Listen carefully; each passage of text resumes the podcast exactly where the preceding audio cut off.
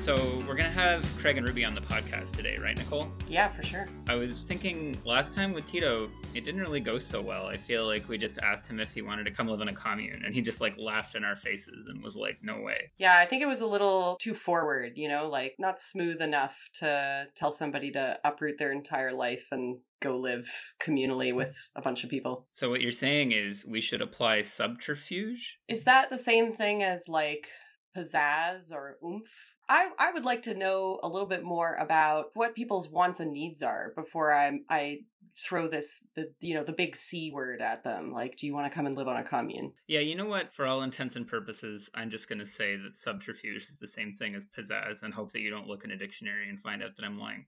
Anyway, I think that that makes sense, and that maybe what we should do is start with like a couple of questions about how they're enjoying life in LA, because I know they're not totally enjoying life in LA and might be persuaded if they did a little bit of thinking about the smog and the traffic and the Hollywood phonies, and maybe all of that stuff could like. Oh, hold on! Here they come! Here they come! Hey! Hey guys, how's it going? Great! You done testing levels and stuff? Oh yeah, Yeah, yeah. Everything's very normal. No scheming happening at all. extremely. Where do you guys want to go for lunch? I mean, can we drive into the city? We got all the classic Ottawa things, you know, like East Side Mario's or like that one Vietnamese restaurant where the family opened up a bunch of different shops. Hugh, you know what I'm talking about. Yeah, Pho Bo Ga 2, Pho Bo Ga 3, Pho Bo Ga La. There's Dirienzo's, there's Dirienzo's too. No, Dirienzo's 2 closed down. There was a beef between different branches of the family, and there could only be one Italian shop. I am just a little bit wary of Canada specific restaurants after we had that shrimp lo mein that was gray and didn't have any noodles in it. Like a Steamboat Willie cartoon. Canada has some things going for it, but as far as we've been able to tell, a lot of the restaurants are pretty whatever. I want to apologize again for those tacos. I really thought that that would be the place. They had the sign outside saying they don't make TikTok style Mexican food. It seemed promising, but then What do they wait? What do they mean TikTok style Mexican food? Like they don't make like the quadrants where they like fold the tortilla over four times. You love those. I actually didn't know, and so I'm learning something today about what TikTok style Mexican food is. I think what they're hoping for is people read it and they're like, ooh, they know what TikTok is. I'm going to get tacos here. Yeah, I feel like more than any drug that really tested my I'll try anything once philosophy. You mean like you'll you'll try any drug once, but Canada Mexican food is a rich. Not jar. even not even once. Yeah. We really should have known better. Okay, well, this seems like a reasonable demand. There's this pub called The Burbs we could go to. They will charge you $25 for a burger and a drink, no joke. I mean, that's twenty five dollars Canadian. That's like what, like two dollars US.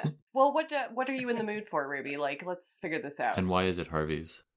Craig is in the mood for Harvey's clearly. Um, I don't know. I just like I don't know. I haven't had anything here that really uh, fits my definition of food. You know, this actually really lines up with another podcast I've been listening to recently where there's a woman who lives in LA and you have such a choice in LA and she's like a real cravings person. And so she has such choices. She'll just like drive to the other side of the city to like pick up the perfect Korean dish or like the perfect churro. Well, I will say that we don't have to drive to the other side of the city to pick up the perfect Korean dish because the perfect Korean dish is a couple miles southeast of us. We live pretty close to Koreatown. Yeah, we could go to Koreatown. Do you guys want to go to Koreatown? what, like Koreatown in LA? Yeah, I mean, we came all the way here to hang out with you guys. Like, the least you can do is come out to LA to go to our favorite Korean restaurant. Well, can we use Craig's private jet? It's either that or we're going to fly Frontier and we're going to show up like 63 hours late. I don't know if I'm comfortable with going with the idea that Craig is a private jet. Okay, fine. We'll fly coach. we'll just put Craig in underneath like a like a dog, a little cage. It's the working class thing to do. no, the working class thing to do is to get on a train and do it like the Amish do. The Amish aren't working class. They're like petty proprietor agricultural capitalists. Okay, wait, wait, wait, wait. Before we start beef with the Amish on our podcast, why don't we meet Craig and Ruby at their favorite Korean restaurant?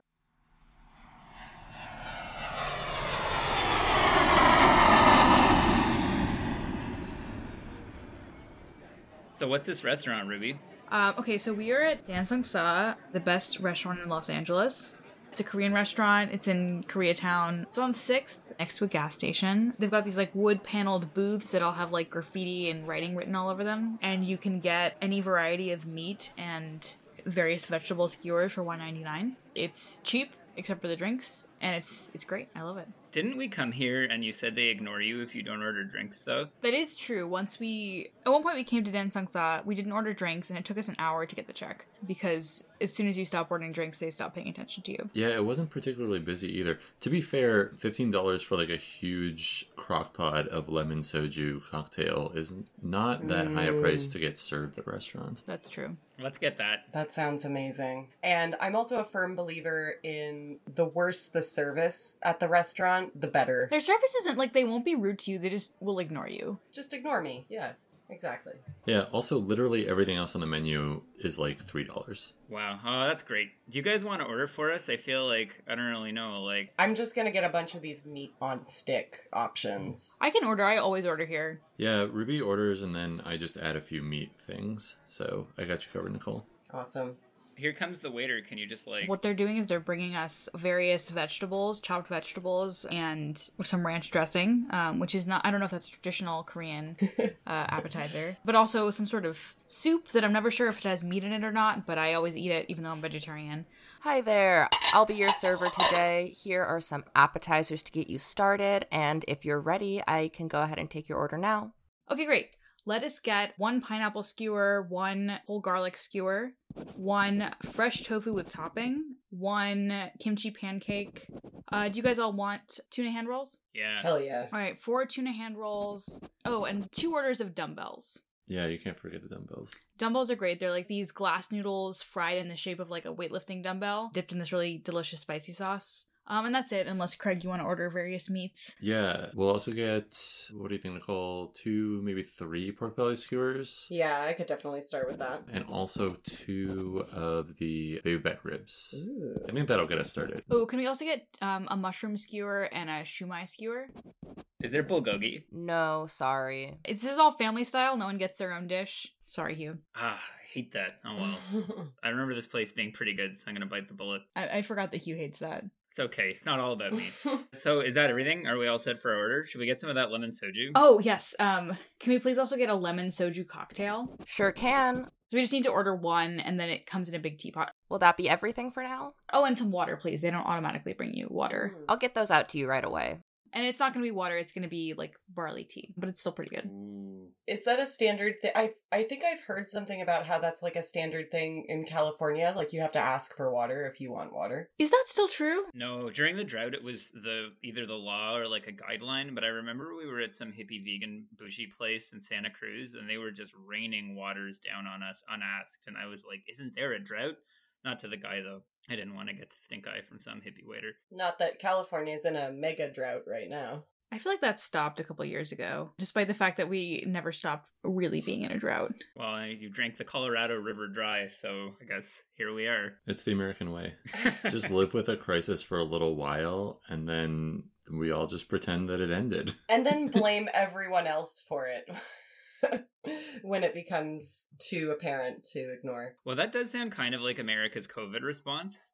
And this is like a good segue to ask how's the pandemic been for you guys? Um, have we introduced ourselves yet? Do people know who we are? No, I think that's actually something that we should do here. Sorry, guys. We've like totally taken it for granted that you should just know who Craig and Ruby That's are. okay. So why don't you guys introduce yourselves? Uh, I'm Craig. Great. Thanks, Craig. So, for everyone who wants more information than that, Craig and I met at the Symbiosis Conference in Detroit, where our mutual friend, now Shannon, had told him that he should go. So, he, they both went from San Francisco and we met. And Craig liked comic books, and I like comic books. And so we stayed in touch. And then when we went to visit Los Angeles two years ago before the pandemic started, they had like a year and a half, we stayed with Craig and Ruby. Wasn't the actual circumstance of our meeting like we were both on Facebook and you were writing something about symbiosis and I was like, "Oh, you're at symbiosis?" and you were like, "Yeah." And I was like, "Oh, I'm at symbiosis." I'm like, "Where are you?" I didn't realize that you knew Shannon. Yeah, Shannon is basically the person who introduced me to anarchism. She was like the first person I met who just like seemed to recognize that not just that like climate change is happening, but that I don't know, just like seemed to take the ramifications of it seriously. And it threw me for a loop. And then I just like went home and had a panic attack and read Desert to calm down. you, you met this person and you went home and just like shook and you were just like, I feel so seen. that escalated quickly. Uh, what about you, Ruby? What's your deal? Okay, I'm Ruby. Um, I'm Craig's girlfriend. We met in San Francisco when Craig was working for DSA and I was doing stuff with Sunrise. And I was in San Francisco for like a Sunrise action. We were both going to different climate actions on the same day. Now that's a meet cute. and we met up the night before at the DSA SF office and made a anti PG&E buttons together and anti-Nazi buttons. Cute.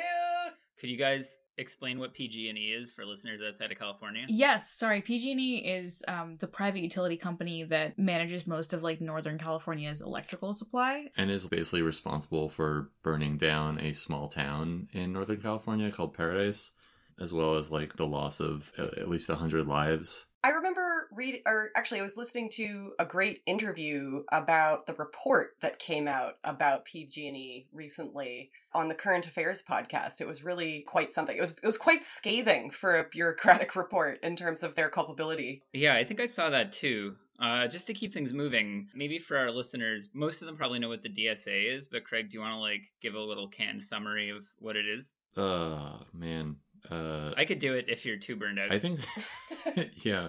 Is mine gonna be too cynical and yeah? Let Hugh do bitter? it. Let Hugh do Oh, it. as if yeah? Go for it, Hugh. Hugh's is going to be less cynical. If anything, Hugh's is going to be more cynical, which is why I want to hear it. Well, I'm going to try and be fair and just say that the Democratic Socialists of America was f- founded, I think, in the 1960s to push the Democratic Party into becoming a social democratic party.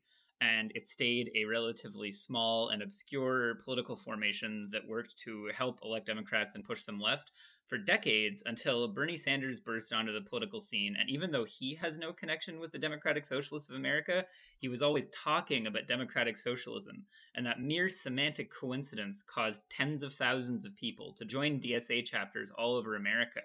And all these people joining this organization made all these other leftists also join this organization. And so suddenly DSA is one of the biggest left wing organizations in the country.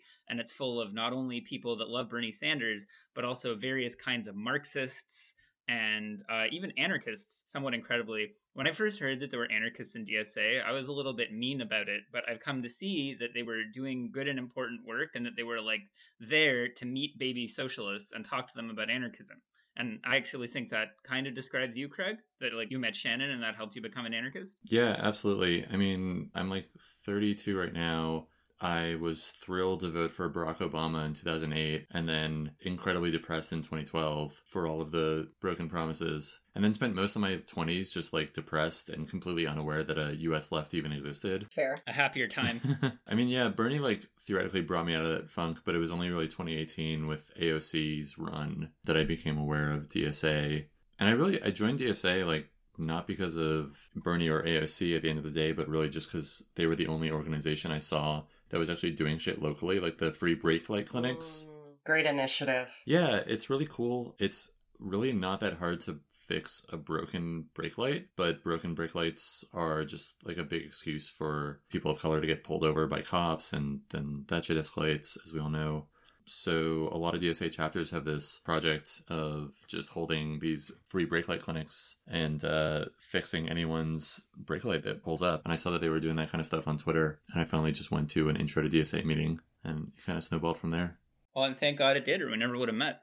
Uh, Ruby, could you introduce the Sunrise Movement, which I'd never heard of before we met? Yeah, the Sunrise Movement is, well, it started out as like a movement of young people who were specifically like branded as like under 35, who did a lot of protests about uh, making climate really key issue for politicians in like the 2018 and 2020 elections. And they're kind of most famous for trying to make the Green New Deal part of the national conversation, which is the Green New Deal is basically just like a New Deal like policy that would be focused around transitioning people who are either unemployed or who currently work into fossil fuels towards getting trained and moved into like well paying climate friendly jobs. So, yeah, that was kind of what we were doing. Uh, they did like really famously, they kind of like did a big protest at Nancy Pelosi's office in like 2018.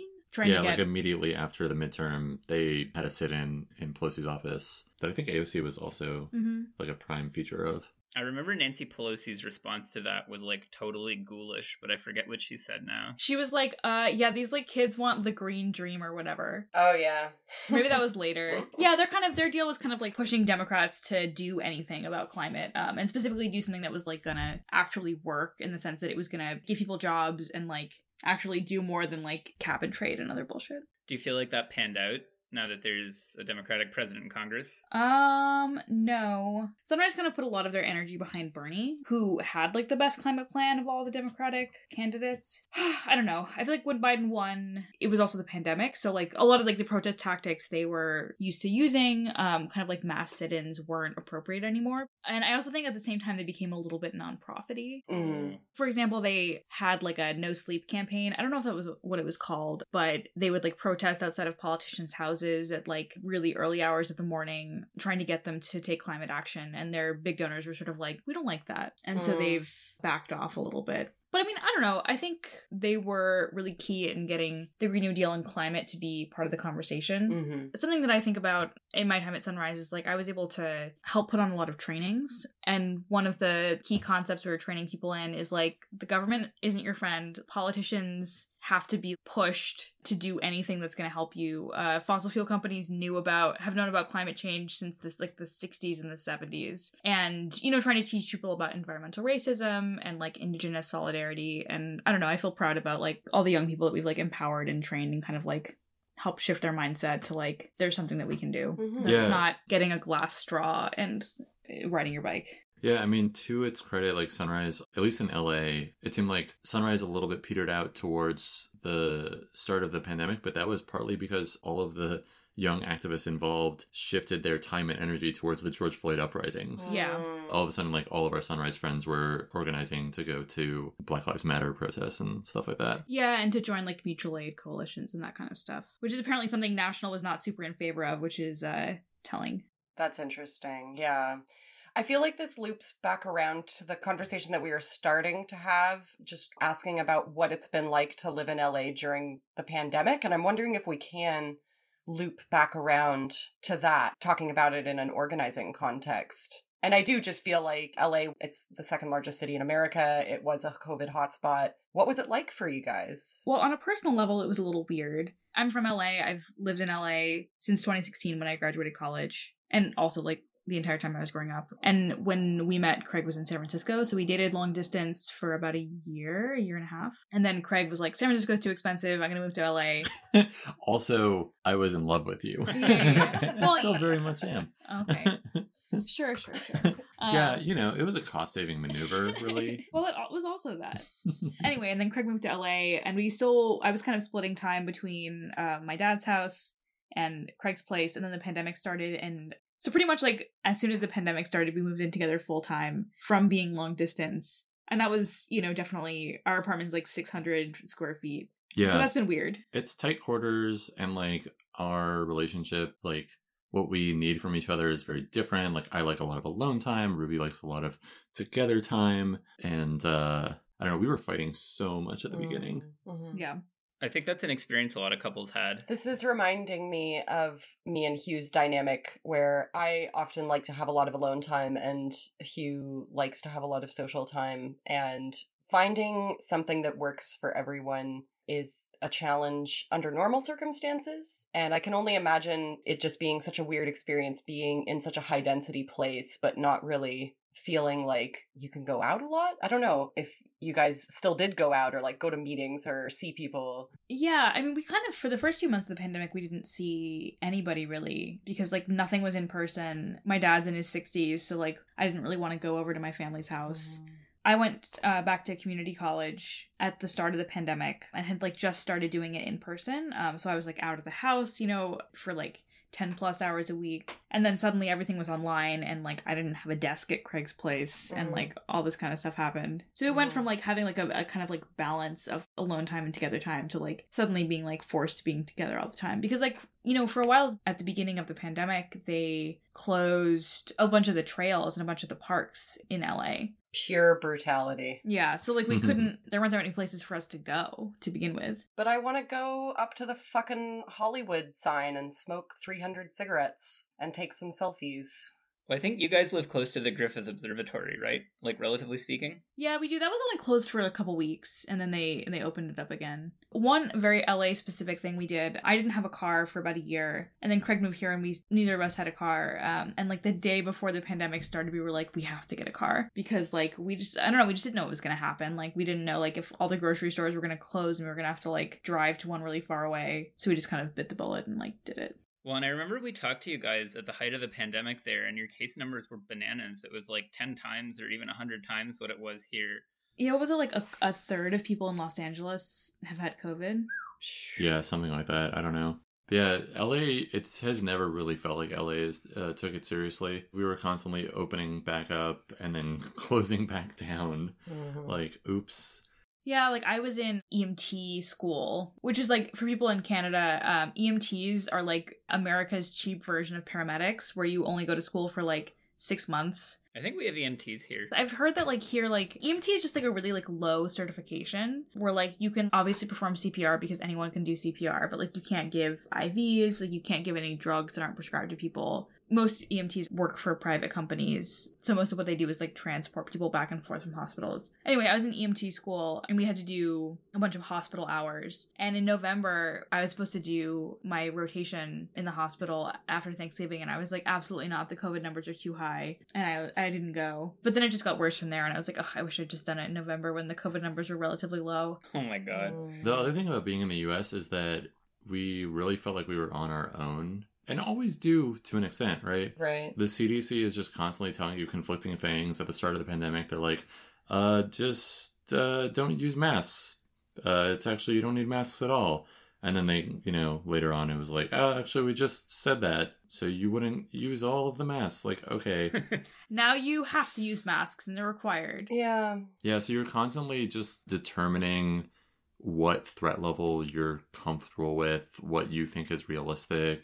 It just never feels like, oh, we can trust our public health agencies.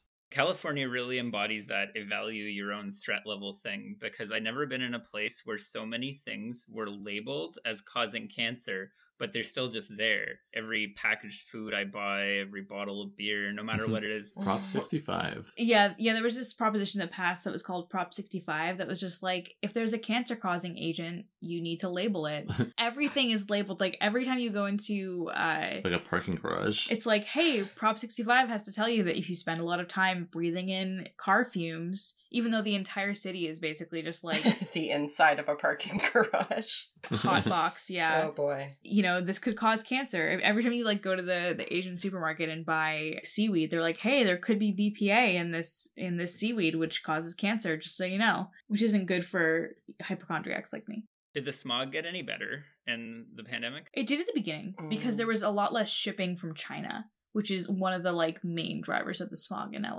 Wow, I don't think I realized that. yeah like mostly because la is such a big port a lot of stuff like pretty much everything that like gets shipped on an actual ship in from china gets put on a truck in the port of la and drives up the 5 or up the 101 or you know whatever and that smog gets put right into our lungs Mm-mm. You're asthmatic, right? unclear i have like growing up in la syndrome so like i had asthma attacks when i was a kid and now i just get a little tight chested sometimes Mm. At least you have a relatively progressive city government. uh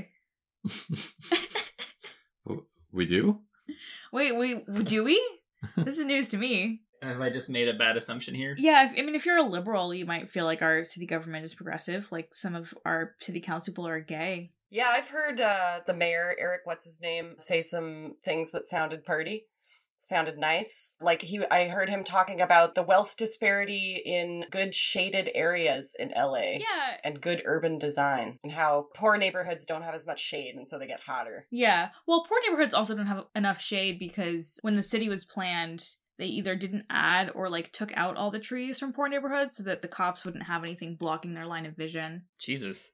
Well, so what? What's the real deal with Eric Garcetti and the LA city government? I mean, just the impression that I got since moving there was just that he's just perpetually absent. Because he's constantly traveling the globe for optimal photo shoots for his future presidential run. Ugh. Yeah, Eric Garcetti really wants to be president. And that's why one of his main goals as LA mayor has been to bring the Olympics to LA. Oh boy. The Olympics are a, a pretty big driver of both gentrification and police presence. Mhm. So, like, LA has a bunch of proposals under underway right now. Basically, they, they give a bunch of tax subsidies to build hotels, which are always empty and are just there to house people for the Olympics. Um, and then also, they want to expand the police force by some significant amount permanently to, to deal with homeless people. Mm-hmm. The reality of LA is that like their city council is slightly larger than San Francisco's in terms of how many like representatives serve, and it's for a city that's got ten times the population. Yeah. Mm-hmm. So I just think anytime you have that disparity, like one LA city councilor represents as many people as some like state senators. Mhm. So anytime you have that sort of disproportionate situation, it's just like money travels so much further than people power. Yeah. I mean, people like, I remember in 2016, there was like always this joke that, like, oh, California is just gonna, you know, California is geologically gonna break off the states at some point. You know, California should just secede and make their own utopian liberal paradise. But California has always been like, you know, like they say that, like, Canada is like three oil companies in a trench coat. Like, California really is like one of the most fossil fuel friendly states. In It's the also just a state of property owners. Yeah. Right. It's a state that's like definitely partly run by the real estate lobby. Yeah, the real estate, film industry, and fossil fuel Mm. interests. So, like California's government, you know, people will get really excited about our governor tweeting about cli- like climate change is real, Mm-hmm. which is you know a the bare minimum. But we also have a lot of oil drilling here, a lot of fracking. What you know what won't destroy your lungs and gentrify you out of your neighborhood What? is living on a commune in rural Canada. Ah, Hugh, I thought we talked about this. Okay. What do you what do you mean? I was I was subtle. I was going to ask if California hypothetically were to secede, if Craig and Ruby would still want to be living there or what they envision their future living situation to be like. I uh, need to get out of LA. Uh, my lungs have taken 27 years of LA smog, and I think that's enough for a lifetime. So as soon as I'm done with nursing school, I'm planning on getting out. I know Craig doesn't want to stay there forever either. It's funny that you're thinking about maybe going to nursing school in Hamilton Well- because it's a steel town and I think its air pollution is also pretty bad. Although Yeah. probably not LA bad. I mean, I feel like in that specific scenario, if California seceded, like we would probably get a universal healthcare system pretty quickly because they'd want to show how awesome they are compared to the US. But like outside of that, don't get me wrong, super likely scenario. Yeah, I'm ready to live somewhere that doesn't cost half of my body and I'm like like arm and a leg. No, that's not even how expensive it is. I definitely think that the comparison to Canada is so good for the state of California, right? Because it's like, I remember one of my first impressions of California was that I was listening to the radio as a kid in Illinois and something came on about California. And my mom remembers me saying, California, that's the state with all the fruits and nuts. It was like a thing that I'd heard some conservative radio Right. DJ say. The gays and the hippies. Yeah, it's like all of California is like Haight Street San Francisco or something like that. When in fact, you know, the thing that keeps the capitalist machine going, whether or not it's a liberal face, is resource extraction. So that's just like a really interesting thing to remember. and also, California will never secede because they need water from the rest of the states. Oh, yeah. Yeah, I doubt that the existing water treaty with the Colorado would survive succession. So Yeah. It's also just a like electorally, it's a very conservative state. We have, you know, pretty much one party rule, but that just means that we're always fighting with instead of between Democrats and Republicans, it's a uh, Mm. contest between progressives and moderates. But it's actually the same exact thing. Well, so what kind of living situation do you imagine? Like, would you want to stay in a city? Do you have an interest in living rurally? If so, is it more like farmland or more forest and mountains? Lay it out for us. Um, I wouldn't. is that the food? Oh. That wasn't that long.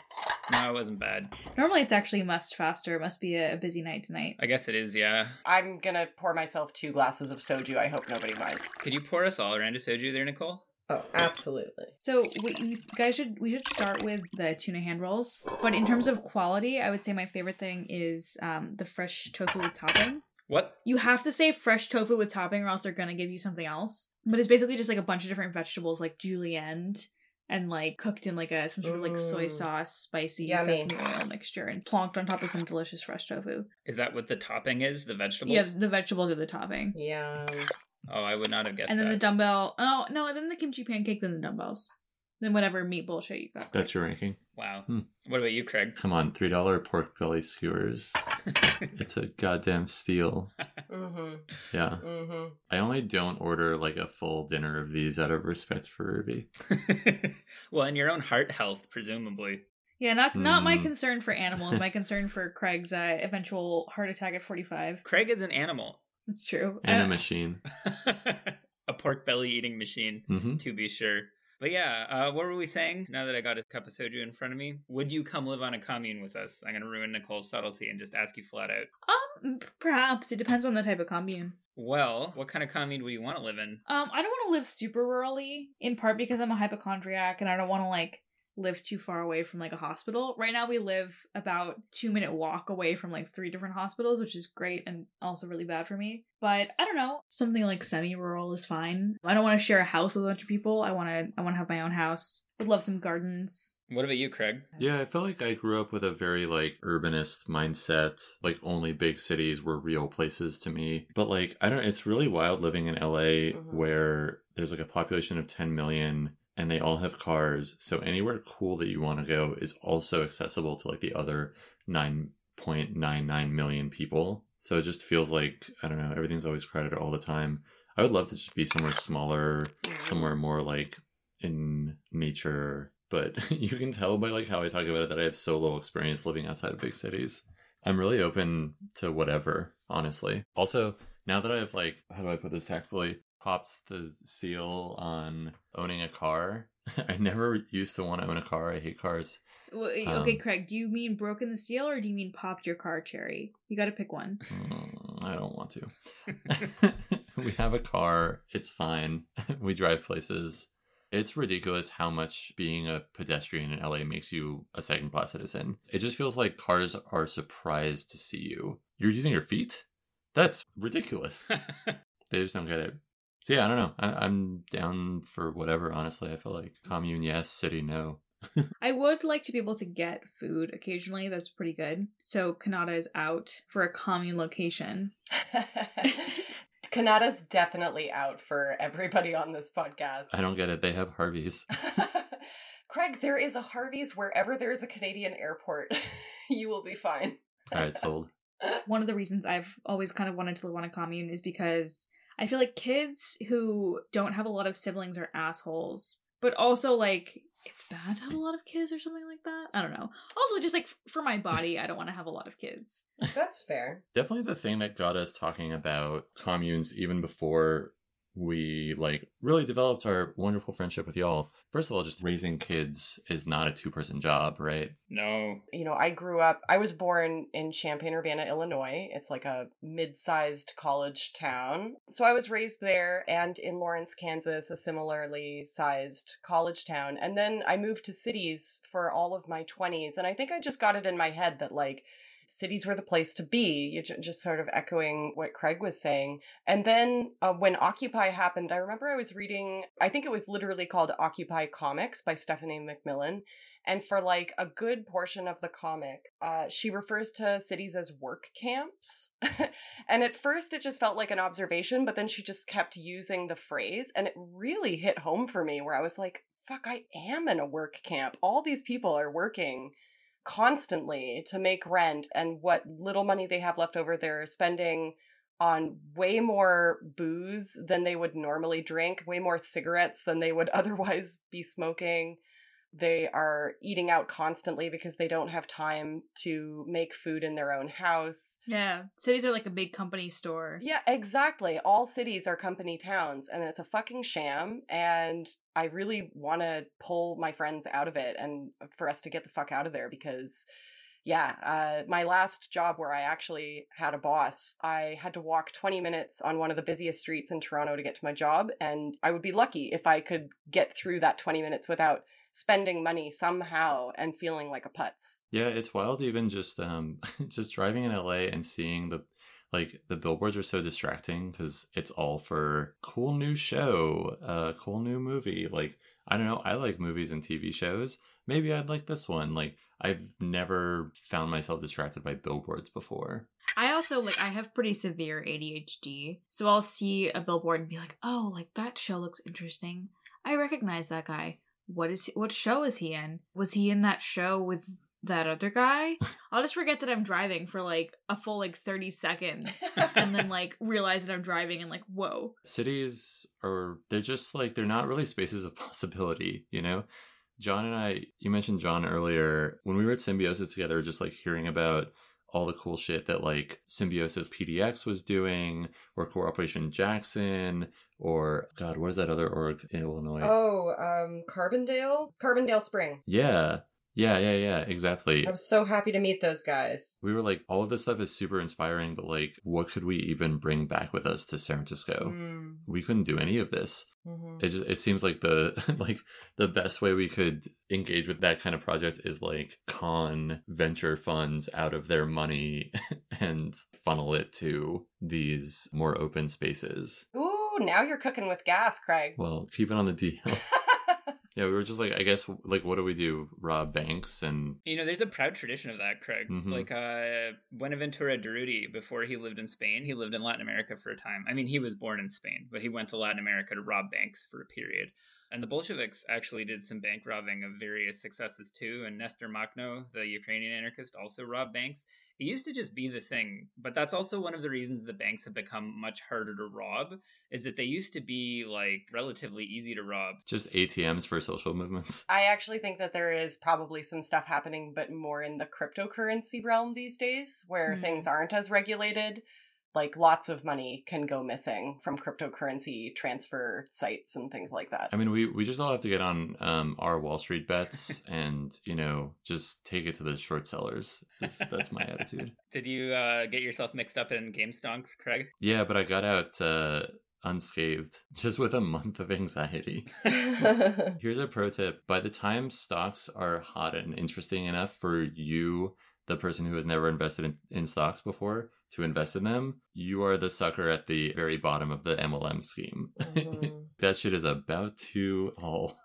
Well, I mean, Craig, I guess you started off living in Montreal, and then you lived in St. Louis, and then San Francisco, and then finally Los Angeles. Did St. Louis feel any different to you in terms of the horizons of possibility? Because I know that it's like a much more affordable place to live than those other cities. Maybe I don't know. Honestly, like I was kind of an elitist when I was living in when I was going to school in St. Louis. I was like, St. Louis has nothing on Montreal or New York, the city I've never lived in, but my dad is from, and so I am entitled to some energy of that. So I just really didn't bother spending much time there. In fairness, Montreal is the greatest city in North America. Yeah, I mean, it has the greatest bagels. It has the greatest bagels. It has the best poutine. I don't care what anybody says. It has the largest anarchist book fair in North America, I'm pretty sure. It used to be very affordable, but now gentrification is slowly starting to make it a little more expensive, but it's still nowhere near as bad as other places in Canada. Yeah. But yeah, I mean, I think St. Louis definitely has like more open space. But I really like, even if it hadn't been over 10 years ago, I, I really couldn't speak to it. Nicole, you have a friend that lives there, right? Yeah, I was just thinking about how this reminds me of how you can live in a city while you're going to university there, and you can almost not even experience the city because university life is its own little bubble. I believe that. Yeah, I have a friend who lives in St. Louis, and I think it's one of the gems, you know? Um, certainly, property prices are, are probably going up more now, but, you know, it's a place where you can work as like a freelancer, like a contract worker part time, and, you know, still live in a flat for 600 bucks or something. I, I, my friend's friend works as a yoga instructor and keeps her own studio in the flat below her apartment, and she gets the whole thing for like $750 US. Nice. Needless to say, uh, there are some areas of St. Louis where property values are low because supposedly there aren't very many opportunities. But I think that that's I think that's changing. I loved St. Louis. I went a couple of years in a row to visit my friend Casey, who I met doing veteran rights organizing, and uh, she bought a duplex there for pretty cheap red brick duplex uh, a couple of years back and none of the door locks worked. She was in a bad neighborhood but she had four pit bulls uh, who would run from one side of the duplex to the other whenever they heard a noise and that was a pretty good security system. And then in addition to that she was like a node for a local mutual aid food distribution group. So once a week or once a month, she would open up the main floor to people in the neighborhood who needed like fresh produce or eggs or dried goods, non perishables, and she would distribute stuff. Seemed pretty cool. I was into it. Speaking of food distribution, Hugh, will you uh, hand me a big chunk of that kimchi pancake? Mm. I will, yeah.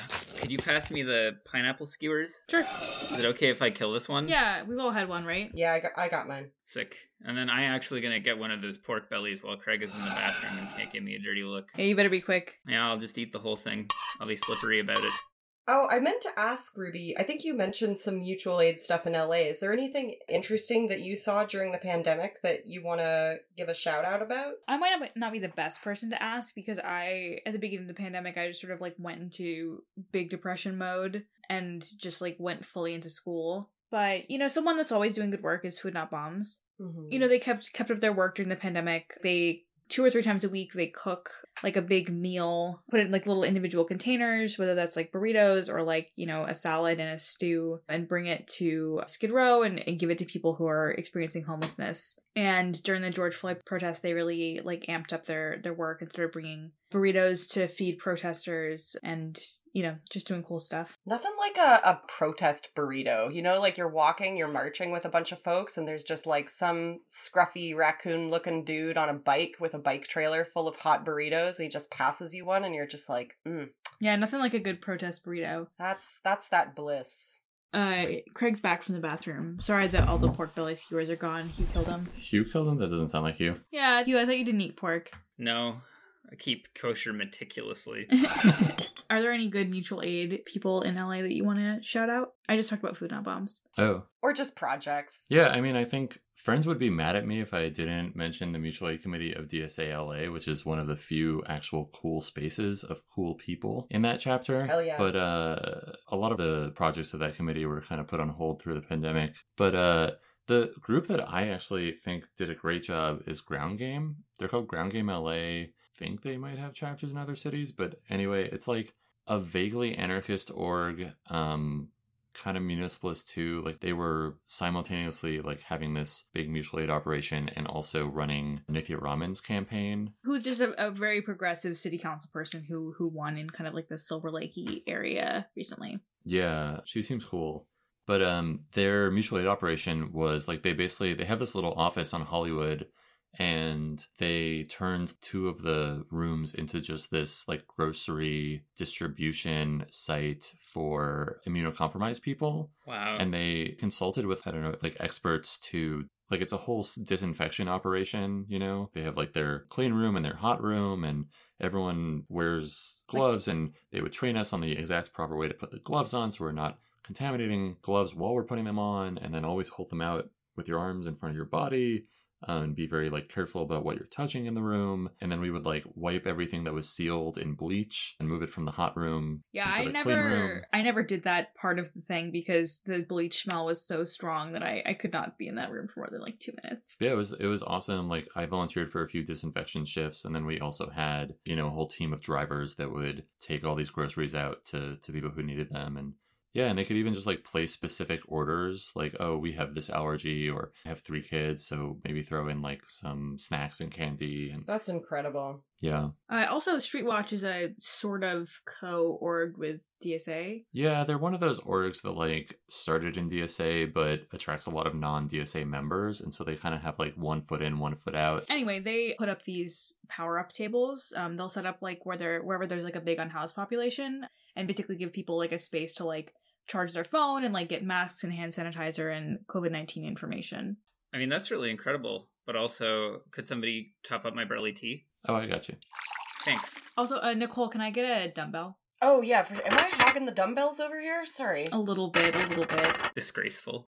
Uh, earlier I wanted to ask you guys, and it's just not the way the conversation flowed. I guess we talked a little bit about how LA is going to, along with the rest of California, literally split off and slide into the ocean as a result of the big one, uh, the big earthquake.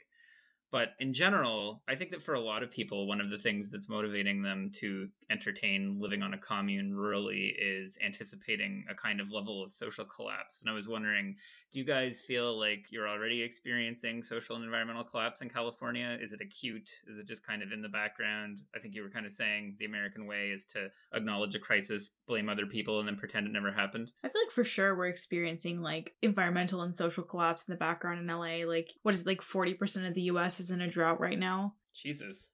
And you know, like during COVID, all of our like cooling centers were closed. So every time we had like a 90 degree day, like three times as many people as normal would die of heat stroke. Yeah, I feel like the way we experience the collapse is just in like horrible things happening, and you realize that there's no one coming to save you but yourselves. The first time I kind of woke up to that was during coming full circle here with the with PG&E, the Camp Fire in 2018, which like by comparison, San Francisco didn't experience horribly. We just had two weeks where the city was covered in like really dense smoke and the sky was red and it just felt very doomy. But like it was horribly toxic outside and the city government like literally imported a thousand respirator masks. Meanwhile, two anarchists in Oakland brought in a shipment of 50,000 and just like distributed them to organizations all around the bay. And DSASF was one of them. And we handed out like probably five times the number of the masks that the city did. You know, we just like walked around to known unhoused encampments and knocked on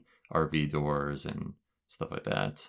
How can a story be both so inspiring and also so pathetic? You know, it's like the people who have access to like all of this funding and all of these contacts are doing so little and people who have so little are doing so much. Yeah for real. And oh my god i went to this um report back at like i forget what it's called. It's like station 39 or something in San Francisco. It's just like this anarchist house where a bunch of people came back from up north and were like, you know, they were going up to help out with relief efforts and they were just telling us about like sort of the encampments that were springing up in some of these towns that have been devastated, like in Chico.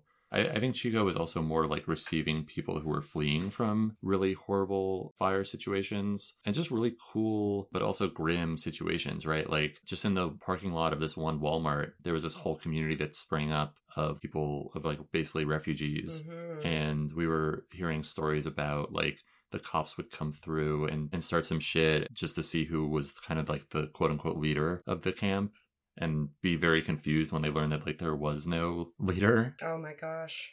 Okay, but I guess to get back on track on the subject of communes, which I feel like we've drifted away from a little bit talking about catastrophe, I wanted to ask you guys more concretely what part of the world do you think you'd want to set up a commune in mm-hmm. if you were the mm-hmm. only ones making the decision and everyone else was going to come to you? Um, somewhere wet. Somewhere where, like in California, I feel like my fear would be that some big company slash whatever large entity takes over after social collapse, however that might happen, will just come and like drain all your water out from under you. Mm-hmm. You know, if you live in Canada or like Seattle, they're probably not going to be able to steal all your water because more is coming. So somewhere north I also you can't see on a podcast. I'm a, I'm a blonde redhead. I should not have grown up in California. Mm-hmm. I'm at horrible skin cancer risk, so somewhere somewhere north would be good for me. You should check out Prince Rupert, British Columbia. It's the city in North America that gets the least amount of direct sunlight. Uh, I mean, I also don't want to have to buy a depression UV lamp, so somewhere somewhere in between. Yeah, I don't know that I have a clear preference for like where I want to live out climate collapse. I feel like whatever works I'll put up with. I mean, I definitely prefer Bay Area temperatures, like 65 and sunny is great for me. Do you have any of those? I mean, we got a few of those, don't we, Hugh? Well, not year round, of course. I mean, there's places in BC where yeah. uh, it never really drops below freezing, even in the middle of the winter. I actually was surprised looking at the Newfoundland climate charts. On the coast, it doesn't usually drop below freezing, but it also usually doesn't rise below about 50 Fahrenheit or so, or like 10 degrees Celsius. I don't know how exactly I'm getting the Fahrenheit number there. But uh, it's just perennially chilly there, which doesn't sound very attractive to me. But the problem with BC, of course, is that land there is very expensive, and we would need to get a bunch of people together ahead of time if we wanted to like set up a commune that was going to be able to sustain itself. Yeah, it's just not my expertise, and my attitude is I'll go where the people are. You know, Hugh and I talk a lot about how living communally for us doesn't necessarily mean that we will become completely stationary. Like the idea of there being people still living at your home while you go and spend two months somewhere else is really appealing to me as somebody who who likes to keep plants and cats and things like that. So, you know, if we're talking about relatively good weather for eight to 10 months out of the year, there's still the opportunity to make that work. Yeah, I was talking with a friend recently. He was saying he was really drawn to Winnipeg because he's from there. And that is definitely not a year round spot to live as far as I'm concerned because it's like minus 40, which I think is like minus 26 Fahrenheit during the winter, which is totally brutal. Not even a little bit appealing to me. But in the summer, I guess it's more manageable and ditto the spring and fall and land is really cheap there in like rural Manitoba. But I think I still in terms of what you guys are articulating, I think that Nova Scotia is a pretty good sell and that's our current plan. Well, are you interested in Nova Scotia, Hugh? You've never mentioned that to me before. For our listeners at home, I feel like I need to clarify these things. So yeah, I mean Nova Scotia really appeals to us because it's by the sea, it's very wet, it's climatically stable, it doesn't get too hot, it doesn't get too cold it's not so rainy in the summer. It's rainy in the winter, but you don't have to shovel the rain, unlike snow. So that's very appealing to me. But I don't know. We'll try and get you guys out there sometime, and then you can form your own opinion about it. Yeah, my plan is to let you make that move, and then we come visit you again and check it out. You guys have been staying with us for a little bit now. Do you feel like you kind of have a sense of like, if we did have a co living space, what would work for you and what wouldn't work for you? Um, multiple houses are definitely ideal for multi-family living situations. Oh, yes, I also agree with this. You don't like being woken up by the screams of our child at four o'clock in the morning, Ruby? You know, children have a way of screaming like they're about to die when really they just are annoyed and want to wake up. It's very true. I don't want to be woken up by anyone but my own baby. Oh, even that's not that great. no, I, am sure. Yeah, I don't know. Um, I feel like multiple houses around like a central courtyard slash garden sounds really appealing to me. Yeah, I also don't know if like staying with y'all for a little over a month is really the same thing as both of us living in a shared space that we both have similar claim and emotional like investments in. You know, like we're here as guests and like we're trying to help out and stuff, but it's not the same as like mutually agreeing on like That's such a good point. I'm so glad that you brought that up. Yeah, that question of like self government, I think, is a really important one. And it's one of the reasons that we talk more about living on the same land in adjacent buildings rather than all living in one building because there's a lot of moving pieces to self government, and it's really easy for things to break down and for conflicts to fester and for people to not do things because they can't get agreement or to back channel and then cause conflict when they do something without securing agreement. And that kind of thing just builds up this background acrimony. I think it's really ideal to kind of be building up the level of trust and the culture of cooperation gradually and letting the shared responsibilities grow a little bit slower than the trust that exists between participants. You've been really great guests, but I agree it's fundamentally very different. You've had to humor our outrageous wins and not get to play as many board games as you would have liked, I know. And I think that you might be able to stack a vote and compel me by the force of the commune to participate in a board game yeah. night with a bit of electoral chicanery if we lived on a commune. Yeah. That would be very appealing to Craig. Craig is a board game boy. I'm like a little bit angry at myself for bringing a board game without fully understanding the situation I was walking into, but also I literally brought the like perfect board game for you, Hugh. There is a faction in Root while everyone else is having their territory control games, you get to be a fun little raccoon Aww. RPG character going on their own quests, getting little items, just moving around in the forest. You don't even share space with us. You just have your own forest to walk around in. That is incredibly thoughtful, and it makes it a very bitter pill that I hate. I say this as a very particular person. He was one of the most particular people I've ever met. Very true. It's very difficult to convince you that they will like something that they haven't tried yeah. before or that they've tried a version of it didn't like. well, I resonate with that, so I can't hate you too much. The fact that like people are particular and the idea of living together, I think for most people in this day and age in the world that we live in feels so daunting that it's almost impossible. You know, like this idea that you can find agreement with your partner, let alone a community of people feels like just too much for people, uh, especially if you want to put like a job and kids on top of that. Like as humans, we're just like so bad at it. I think as humans, biologically, you know, like evolutionally, we're actually probably pretty good at it. And we just have been a little out of whack for the last several hundred years. Yeah, yeah. No, that's what I mean. We don't have practice at it and we're trained to not exist that way at all. And it does require practice. It's a muscle you got to exercise. I actually feel like I'm nearing a breaking point about being particular where I'm so bored of everything I enjoy after a year in the pandemic that I'm reaching this plateau of decadence where I think I might need to like just say yes to things that I've traditionally not liked as a way to entertain myself because I can no longer take the same kind of venal pleasure in eating chili three times a month. Over the course of the pandemic, Nicole has worked at this bread rescue place, or Nicole rescues food in general and distributes it, and then we keep some of it.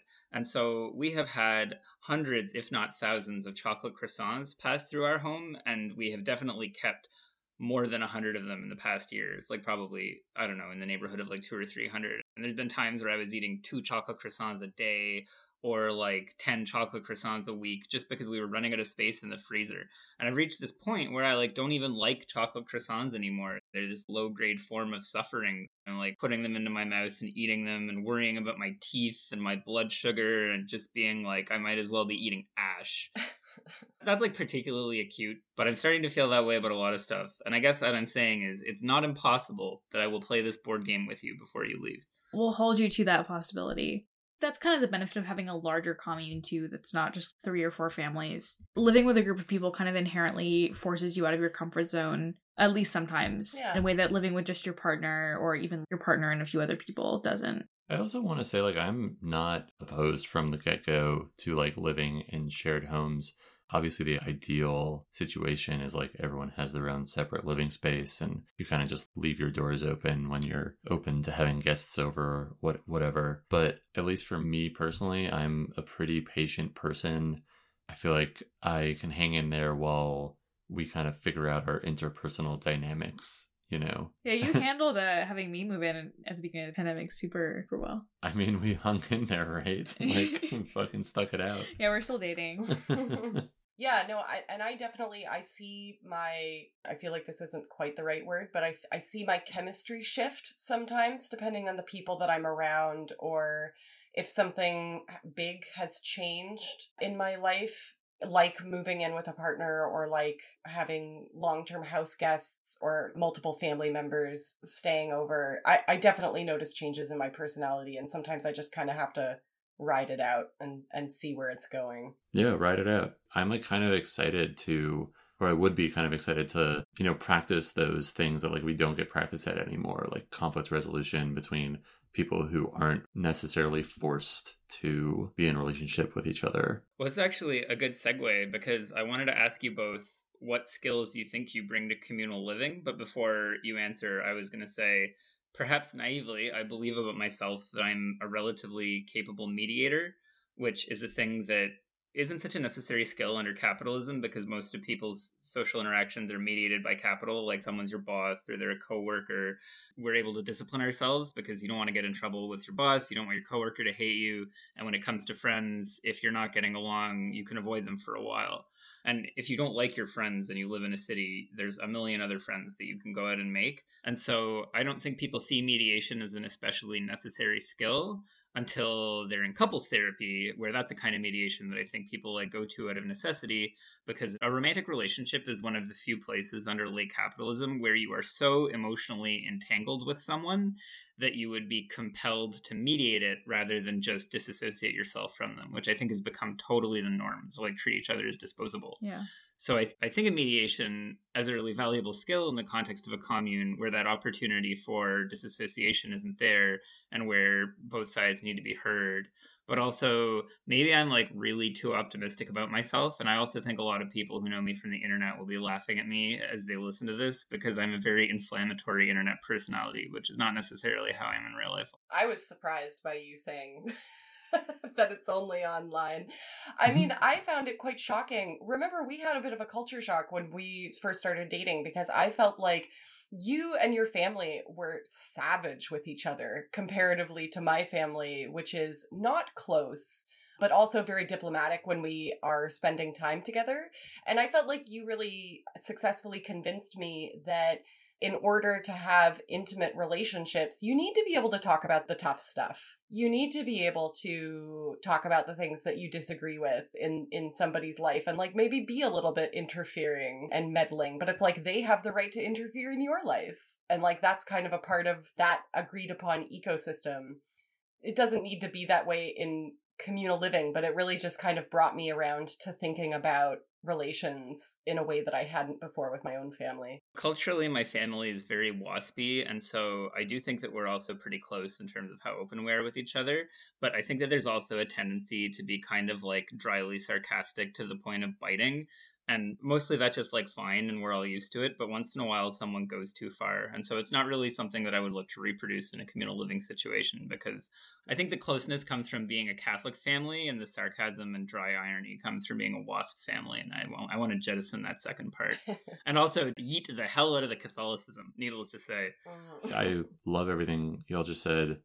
I also think that like one of the greenest flags in our relationship like me and Ruby was just like our ability to work through a conflict and like see things from each other's perspectives at, at the end of it and just practice that empathy and all that.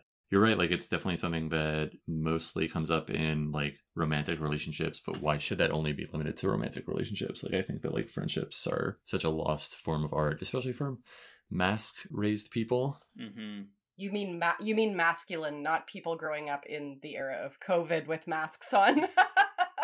Yeah. In the mask times. Oh, I thought that's what 100% what I thought you meant. I guess both, but yeah, I meant masculine. Yeah, I think skills. Um, I don't know. Are there enough people on the commune to have a sports league of some sort? I hope so. you do have incredible coach energy because you have a shaved head and a mustache. Just need to get a sweatband on you. I appreciate that. I'll take it. I actually did some amateur coaching for League of Legends players one time, and it was super rewarding and fun. I love coaching. I love sports coaching. I love sports that kind of like fun physical activity. So many people just relate to physical activity through like exercise in the gym that they force themselves to do. And uh, sports is such a rich part of life in other non North American cultures, Yeah, like just your, amateur uh, sports. What's your workout situation been like during the pandemic, Craig? I don't. yeah. Oh, I'm right there with Craig. Like, if I don't have opportunity to go and play basketball and just like totally burn hundreds of calories and love every second of it, I'm just not exercising at all. the last time Nicole went to play basketball, she played on the court in our neighborhood with a 10 year old and he destroyed her. Got straight whooped. Of course, he was better dressed. He was better. He was dressed for the game. I was out there in like slacks and flip flops or something. you were just walking by and you got challenged to a pickup game. he was talking some good game. Couldn't leave that hanging. That's beautiful. My family's honor was on the line. Well, but so, Ruby, what about you? I remember uh, reading the IPCC report in 2017, um, and also reading a lot of Octavia Butler, who talks a lot about like apocalypse skills and what's your apocalypse skill, and being like, "Fuck, like what is my apocalypse skill?" Um, and then I somewhat relatedly, somewhat unrelatedly, decided to go to nursing school a couple years ago. Pretty obviously, like I would like to bring camp nurse vibes Mm. to a commune. Those are good vibes. I can't do your heart surgery, but like I can probably like treat most minor things and like help you figure out the urgency of something, do health interventions that will prevent people from getting hurt and also like prevent health problems from happening. So being able to bring like healthcare skills, which I guess is like pretty obvious given my career trajectory currently. Um, I don't know. I can also garden, I can cook. I'm a good trainer. You're really making me and Craig look like a couple assholes. For real. Yeah, I feel like carpentry seems kind of appealing to me, but I've never tried it. But just the idea of like building something that lasts and like seeing people use it seems really cool. When we were up visiting this guy Nicole knew from when we lived in a hardcore loft in Toronto, he'd bought some land on the outskirts of Thunder Bay in northern Ontario, and he was in the process of building a little compound. Like he was doing it. He'd built a house for his mom and stepdad. He built another house for his best friend. He lived in like kind of an earthship type house with his wife and child. And something he said was that practically everyone up there owned their own lumber mill, like just a little one, and that he had actually gotten rid of his because it was so cheap to just use some other guys. It wasn't like worth it to keep it up, which I thought was hilarious, but also really interesting because I wouldn't have assumed that the barrier was so low to being able to mill your own lumber. And so before even getting to the level of carpentry, there's like you and I could just be sweaty lumberjacks, correct? Yeah, that sounds cool. I feel like I'm very into the idea of doing meditative, repetitive labor, like chopping wood. yeah, but not every day. Y'all dream about uh getting concrete skills. Maybe we'll take a Keep class. talking Yeah. about it. Keep talking about it. Some folks are a little more aspirational than others. Let's try Sorry. not let's try not to discourage them from being productive. Sorry. I would love you to learn how to be a carpenter, Craig. Yeah, Ruby gives me shit all the time because the thing I'm actually doing is uh, game development. I don't know how much value that brings as a apocalypse skill. I give you shit about uh you're like, yeah, I would like love to learn how to do like carpentry or welding. But you kind of treat it like it's like some like If- magical If, skill. only that were possible. Yeah, like being a wizard or like, you know, flying. And I'm like, you know, there's people who do that who teach you how to do that for money. right. I just need to download the skill into my brain and then I'll know it all. Yeah, that's the problem. You watched The Matrix too much as a kid. It's a great film. Solid B. We're gonna have words after this. But I, we don't have, we don't have time. We only have another ten minutes, so we should get the check first of all. And I'm worried about making our flight so that we don't get back in Ottawa after Felix has done daycare and have to pay the Gotcha. surcharge for late stay. Um, yeah, we should just order one more drink so that we can also get the check. Okay, I don't mind getting on the flight half in the bag, so let's just uh, get the drink, get the check, and then I hope everything's tasting great so far. Is there anything else I can get for the table? Uh, yeah, could we get the could we get one more soju cocktail and the check, please? Sure thing. Thanks. I only have one more question for you guys, which is what would you do with your free time on a commune? I don't know. I feel like hang, yeah, is like drink beers and hang with people. Just vibe? Yeah. We should learn carpentry to build a really big porch, Craig. Oh, Nicole, this is our project together. I really think that a commune should have a sauna. that sounds pretty good. I would chill out in a sauna. Um, I would probably read, work out, garden, hike. Oh, Ruby, I have a machete we could sharpen and then we could cut trails. Hell yeah. Because there won't just be hiking trails, we'll have to make them. You know, I tried really hard to learn how to use a machete to like cut down the bougainvillea outside of my house as a kid, and like I was terrible at it. But it might have just been a really dull machete because my dad didn't trust me with a real one. Yeah, they sell them Mhm. dull, because Yep. at least in Canada they're illegal if they're sharp. Yeah. I actually feel like something that I'm learning more about right now. I'm on a project. Most people know I'm uh, like an illustrator for my day job, and I'm on a project right now with some Australian scholars and Indigenous activists about cultural burning. And the stories that are coming through on the project really paint a picture of how daily activities can often be really just about taking care of the land like land management, you know, like that is how you spend your day. Mm. We're making these jokes about like, oh, haha, like it's not productive to do certain things or it is productive to do other things. But it's like, if you really just want to walk around your land and like take good care of it, that's productive. That's like a good way to spend your time. And I think that sometimes we overlook that kind of stuff, the day to day tending, whether it's physical or ecological or emotional. That's an important part of building a sustainable community. And I want to see some of that on this commune. Some good ecological land management. Yeah, just productive puttering. Mm-hmm. Here's the soju, guys. Bottoms up. Well, time. Okay, the cab's outside. I called a cab. Uh, and by called a cab, I actually mean texted an Uber, which I feel a little guilty about because they're union busting. But let's go. We got to make it to LAX.